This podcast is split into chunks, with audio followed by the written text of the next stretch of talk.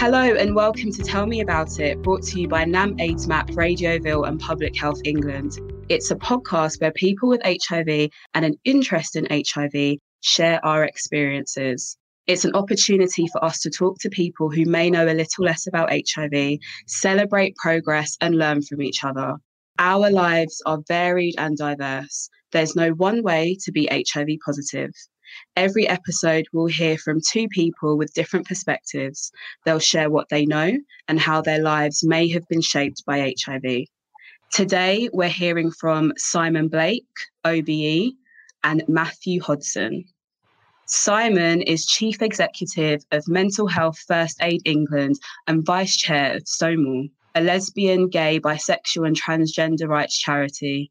Simon has a long history in the social sector, working on social justice issues, primarily with children and young people.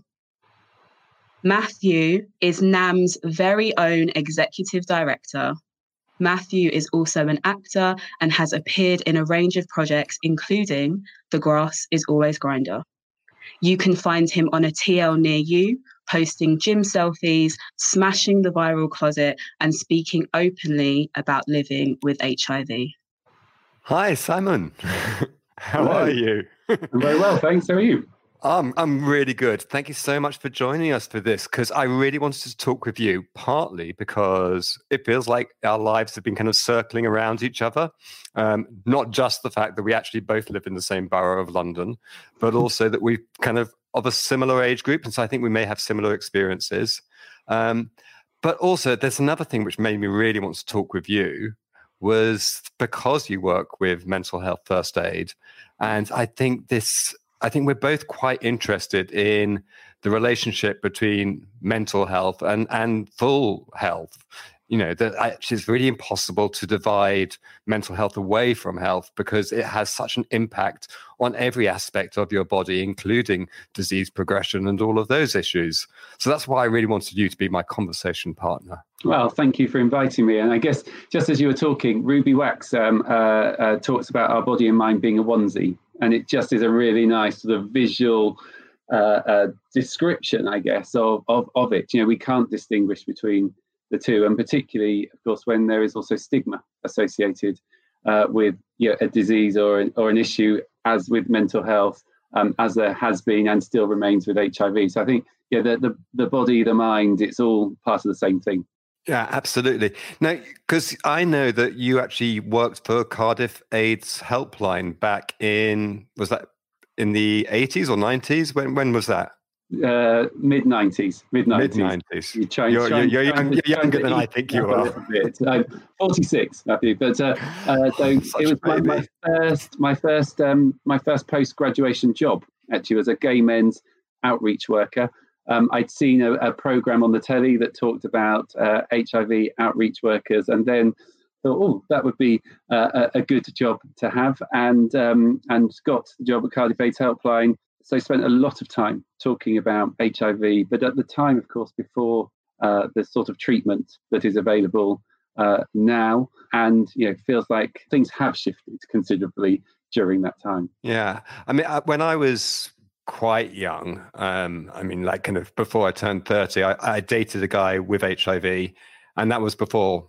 I mean, I was definitely HIV negative at the time. I was tested negative, Mm. um, and this was before we had treatment, and so we were like we were very serious about each other. We we got engaged. I mean, even though you weren't actually allowed to get engaged at that time, and in my mind, I figured that we would be married, and that then he would die, and I would be a widower, and I was prepared for that because because I loved him, um, and and it felt like that was actually just a part of our lives back then. That as a gay man in London, a lot of our friends were dying, and it was woven into the fabric of our Mm. lives. And I, I, I sometimes kind of struggle when I, I talk with you know with younger people now who didn't experience that kind of grief and that loss Mm. because it was just relentless.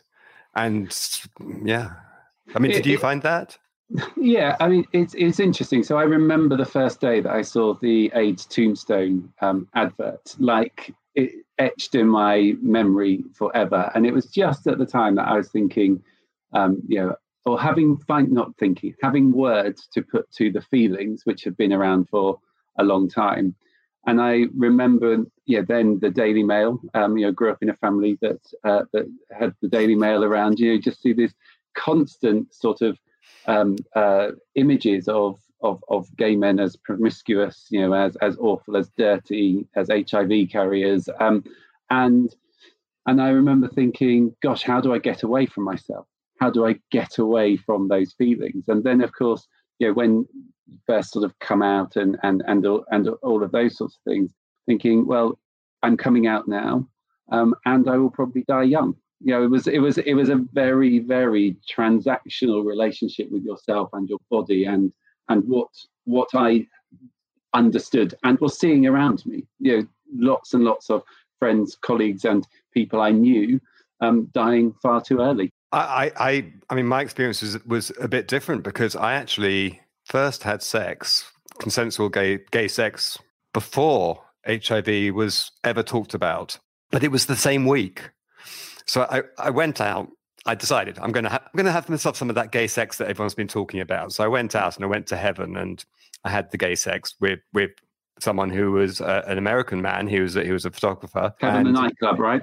Heaven the nightclub. Yeah, I, I, was so naive. I was so naive. I mean, you know, because I, I, bought a copy of Time Out to find out where to go, and it said opened at nine. So at five to nine, I was standing outside there, queuing up, waiting for it to open. Um, you know, and it had it, it said in the Time Out the guide that said you know it's oh it's full of cr- clones. And and i assumed that clones were people who dressed up like david bowie because i mean that's obviously the most important thing. And it was very cruisy. So i thought that people were going to be dressed as sailors. I mean i was so naive. It was quite daft. Anyway because i was 15 at the time um, which i thought was like oh no one's going to find me attractive. I mean yeah well, the whole issue of sexual abuse, which I think we should just leave aside for the time being, it was absolutely consensual. I clearly made a decision to be there.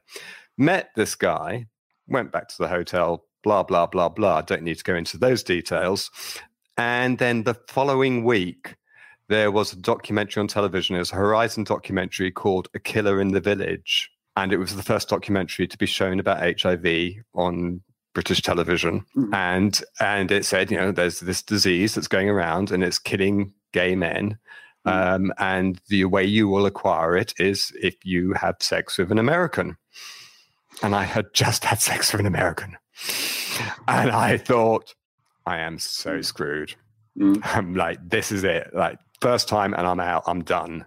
Mm. So, yeah, that was quite a challenge. yeah, well, but it's I mean, interesting, isn't it? How specific it was. You know, there was gay men, and if you had sex with an American, you know, and and and so yeah, I think I was probably four or five years between seeing the first advert, you know, relentless, you know, uh, uh, TV news coverage, Daily Mail sort of bit before I actually had sex with the man. But I guess what I thought in that moment was not you had to be American, but you just had to be gay because then you would make it. You know, it didn't matter if there was no virus present before you had sex. The act of of having sex. I mean, I was, you know, I, I was Cornish. I'm sat in parents the same house that I grew up in right now. Actually, as we as we do this, no internet. You know, had to get the one bus a week um, to Plymouth to to steal my copy of the Gay Times. You know, and and and that was the only sort of uh, uh, sort of positive bit. So by the time I got to university, yeah, goodness knows what was going on in my mind. I mean, I'm probably still unraveling unraveling it now, 30 years later, because it was just relentless. The sort of the homophobia, the the the hate uh, that used to um, the hatred that was there. Grew up knowing that you were awful and bad and dirty and not to be trusted. You know, was, you know, I'm actually surprised as I'm saying it out loud. Actually, how how strong it was. You know, in, in that sort of bit, it's sort of you know, obviously, I hope I've worked through most of it now. But yeah, it was it was relentless. I mean, so I obviously because I was a bit older than you, so I was at university when that iceberg and tombstone advert came out. So it was my first year at university, and also at the same time we had Section Twenty Eight going onto the statute books, um, and I don't know. I, mean, I, I, I was kind of thinking about the relationships I had back then, and and you know obviously kind of growing up gay at that time it was very different because it was so socially unacceptable. Mm-hmm. And so Section 28, which was introduced, and this was the this the Conservative government of the time under Margaret Thatcher saying we cannot allow local authorities to promote homosexuality as a natural thing. It clearly needs to be discouraged. These are not real relationships, they are pretend relationships. Mm-hmm. And obviously that was a horrible pernicious piece of legislation and it was actually one of the first pieces of legislation which was actively anti-lesbian as well because Mhm. lesbians had kind of gone a bit under the radar in terms of legal inequality um, although armed services and some other some of the other laws but it certainly they weren't named under age of consent um, if i'm right but in some respects i think it was kind of quite ultimately quite good for the gay community because before that, my memory of it is that that that we were kind of like a bit, oh well, if you don't if you leave us alone, we will try not to bother you. We kind of we wanted to be a bit under the radar. Mm. But then when that happened and our rights were being attacked, it was like I know that for me, I was like, I can't be silent. I Mm, can't mm. pretend that this isn't happening. And so I was, you know, I that's that's actually when I came out. That's I, I was like, well, I need to be open about being gay because the government is attacking me and I can't fight back against that while still hiding in the closet. Mhm. So I was like, it's interesting, isn't it? Just how slightly different age uh, groups. So my first activism was about HIV prevention. So our students' union realised that um, that there was no sexual health awareness. So we set up SHAG, which is a sexual health awareness group, and the strapline was "Are you dying for it?" Um, and we got some funding from what was then the local HIV commissioners. I think he gave us two and a half thousand pounds, and we printed a load of T-shirts and bought a load of red ribbons and a load of condoms. And we, yeah, I, I guess now it seems like it was, yeah, of course we did that. But at the time, you know, the the student newspaper was writing about it. People were not happy about what we were doing. And, and of course, suddenly you've got a load of people who are walking around university campus saying sexual health awareness, yeah, are you dying for it? Wear a condom, you know, all of those sorts of things. And it was very, very visible in transforming campus. And it was later that I, when I was at the National Children's Bureau, actually really understood the mechanics of the legislation around Section 28 yeah, and around the age of consent and was involved in trying to repeal those then. But what the research you know, showed in terms of the well-being of teachers, but also the fear then of talking to children. And of course, what Section 28 did was created silence uh, about anything positive at the same time as HIV was creating a lot of noise about what was seen to be you know, a, a killer uh, uh, virus. And so, yeah, I guess the, the, the, the long-term effects of that, we, we know, you know, the, the levels of of, of, of abuse of individuals and in relationships, you know, self-abuse, whether that's alcohol, drugs, you know, um, uh, and we know, you know, if you look back and think about the number of friends lost to suicide or to alcoholism and various things as well, you know, these are all not necessarily attributed to specific things, but they're about the invisibility and and and Matthew Todd in his book just really summed it up, which is know, at the time that I wanted to get away from myself, I realized I could never get away from myself or, or something. It's that sort of sense of, you know, that, that you just wanted to be able to get away from this thing which everyone was saying was awful at a point that you're trying to develop a positive sense of yourself and your well-being. And and I don't think we'll ever be able to quantify the harm that that that history, that period of history um, has done to people and the intergenerational trauma um, that still uh, exists. You know, clearly things are very different uh, uh, now, but yeah, we know that children are still growing up being bullied and hurt because of who they are. Um, you know, and, and that's you know true of you know lesbian, gay, uh, bisexual, transgender. Sexuality around racism. You know, it, it, it's just so shocking that we can allow this damage to be done to people at such an early age.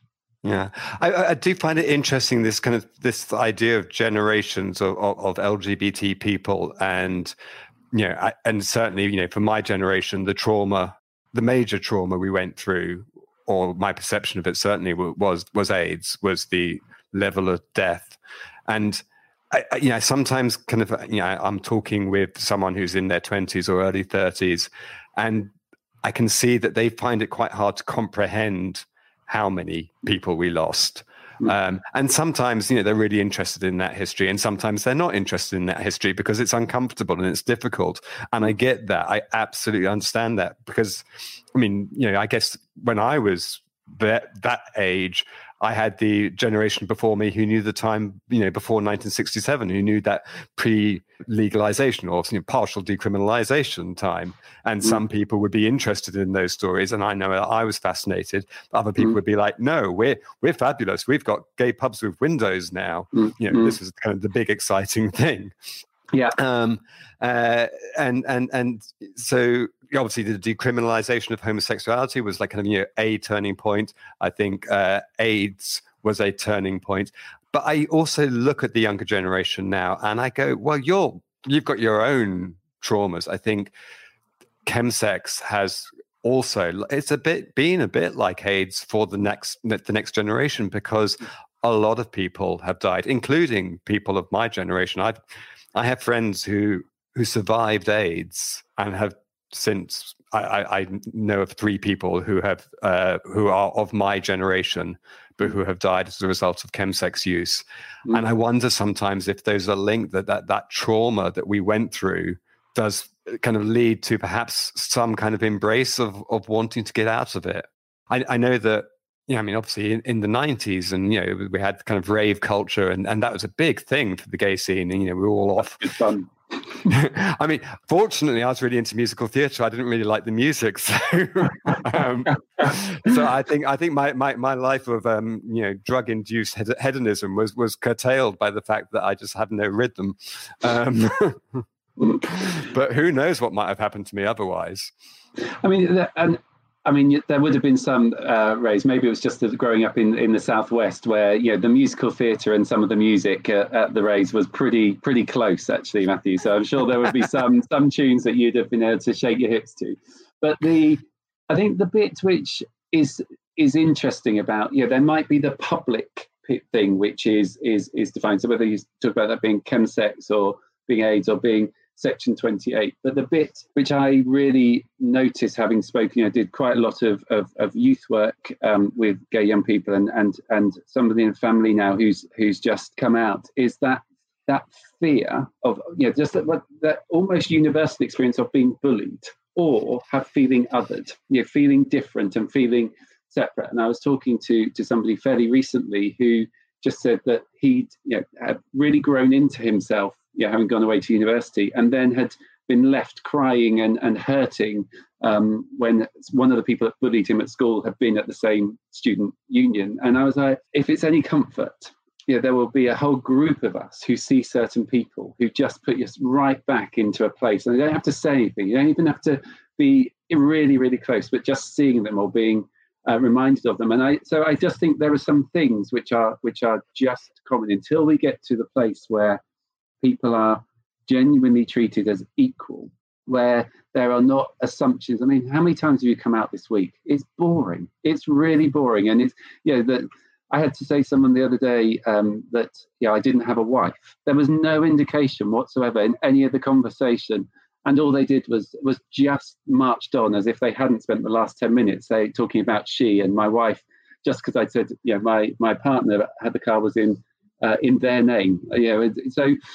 But I think until we get to the point where the visibility, the the comfort, the acknowledgement, the the, the you know we accepting as you know that you might go out with boys or girls or nobody or or everybody uh, you know then we will have those bits of trauma because you are not seen as usual and when you're not seen as usual you don't feel usual as we go through that sort of brain development as we go through our understanding of who we are.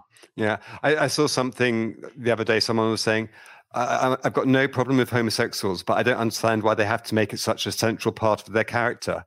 And I'm like, you don't understand. Heterosexuals make it a central part of their character. They just don't realize they're doing it, but they do it the whole time.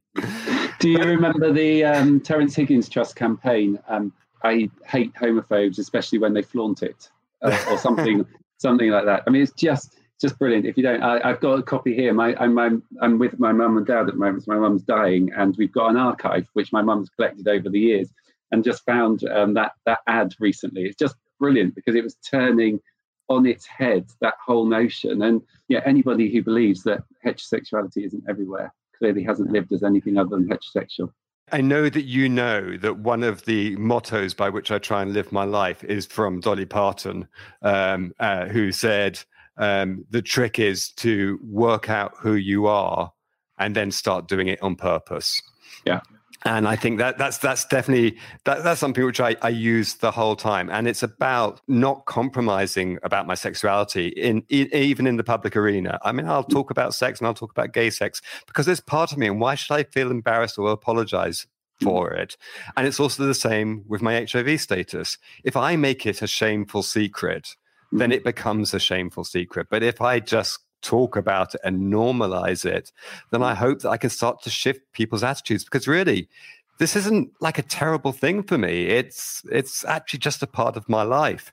Mm. And the more I own it and the more I'm kind of proud and open and shameless about it, I, it actually has an impact on the way I feel about it as well. Because I think mm. there is there's that real sense that not only do you experience stigma from other people, not only do you have that fear and that ignorance which you face from other people, but you internalize it. I know that I felt such shame about being HIV positive that I couldn't talk to my parents about it. I could not talk to my mother about it. Mm. And when I was, I mean, I was actually outed to my mum. I mean, mm. shockingly, a journalist called my mum up and told her. I'm so which, sorry that happened. Which led to a very awkward conversation, mm-hmm. um, and it was it was it was a tough time for me and for my mother. But once I had got through that, I was like, okay, I now there's no one else I'm worried about finding out. And so I can tell everyone. And that became for me kind of quite a transformative moment because I realized how much of that internalized stigma I'd been holding on to. And when I just let it go, mm. my life got better.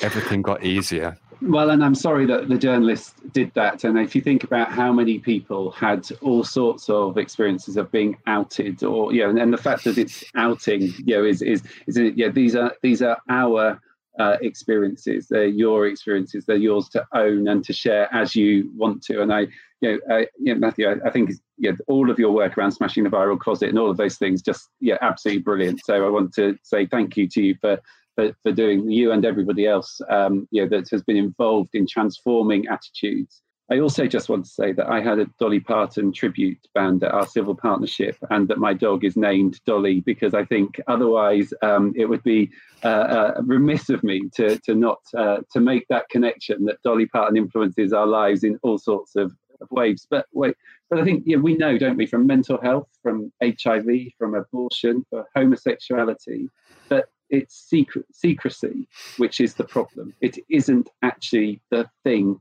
itself.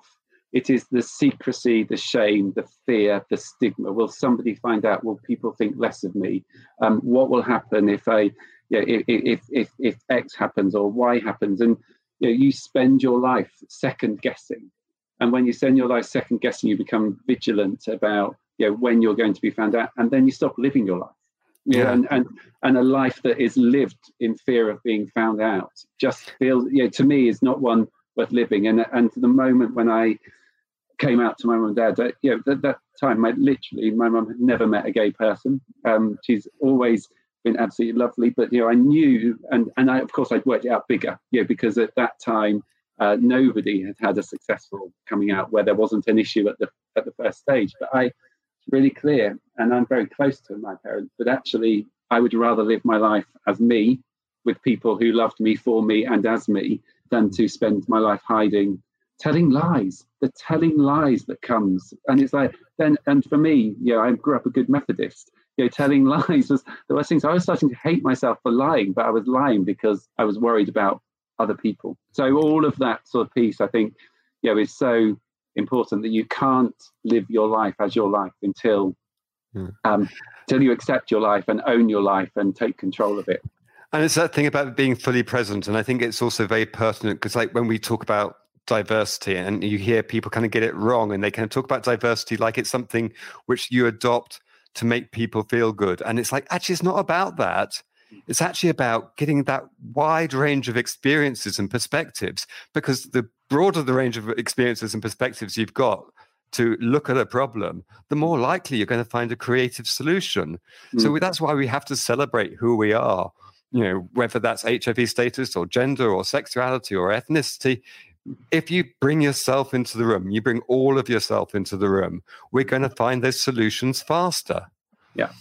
And at, at MHFA England, we've uh, got a campaign called My Whole Self, which is about the workplace and about workplace cultures, but recognizing that we won't do our best work. We won't actually solve know, uh, how to treat cancer. We won't find COVID vaccines if people are sat looking over their shoulders, you know, all the time. You won't, you know, we won't do our best work, whether that's serving people or writing things. You know, if, if, if we're all the time second guessing whether we're going to be um, found out, and you just, you know, it's interesting, isn't it? My chair will say diversity is a fact, inclusion is the act that we you know, have to do. So when people talk about diversity and inclusion, Ada's really clear that you know, diversity just is. You know, it's it's our mm-hmm. inclusion, it's our sense of belonging that we should be working for. And I, yeah, I just think yeah, for people who who are who are worried about um, coming out, talking about um, things, you know, it's it's you know, trying to just get that sense of self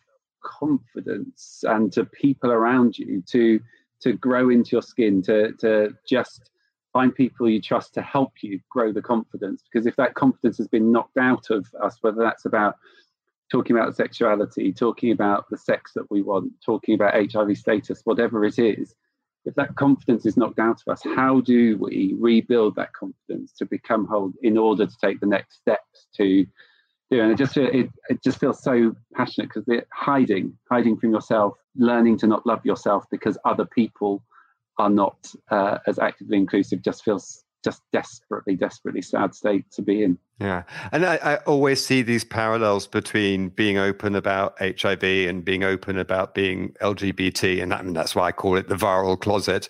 Um, and, and, and, and I mean, it's, it's one of those things with, you know, people coming out the closet as lesbian or gay or bisexual or, or, or trans. I mean, of, often you, it's it's it's it's interesting how rare it is for someone to say they regret that. Mm. You know, considering the amount of trauma people go through, the amount of fear they have about it. Actually, almost all of the stories ultimately have happy endings. Mm. And actually, I find the same with people who kind of take the courage, have the courage to be open. I would say, you know, find the right time for you. Make sure that you've got someone who you are confident will support you. Do it in your own time. Don't rush it. I mean, just as coming out as LGBT, but I would also say, generally, you'll probably find that people are more supportive than you expect. You know, and I don't want to kind of paper over all the cracks. I mean, you will encounter people who will be scared. But the more we talk about better life expectancy, the more we talk about the fact that when we are on effective treatment, we can't pass the virus on to our sexual partners, hmm. the more we talk about all of these changes in HIV, the more we dispel that those kind of monolithic iceberg and tombstones and the images of Tom Hanks in Philadelphia or Jared Leto in Dallas Buyers Club.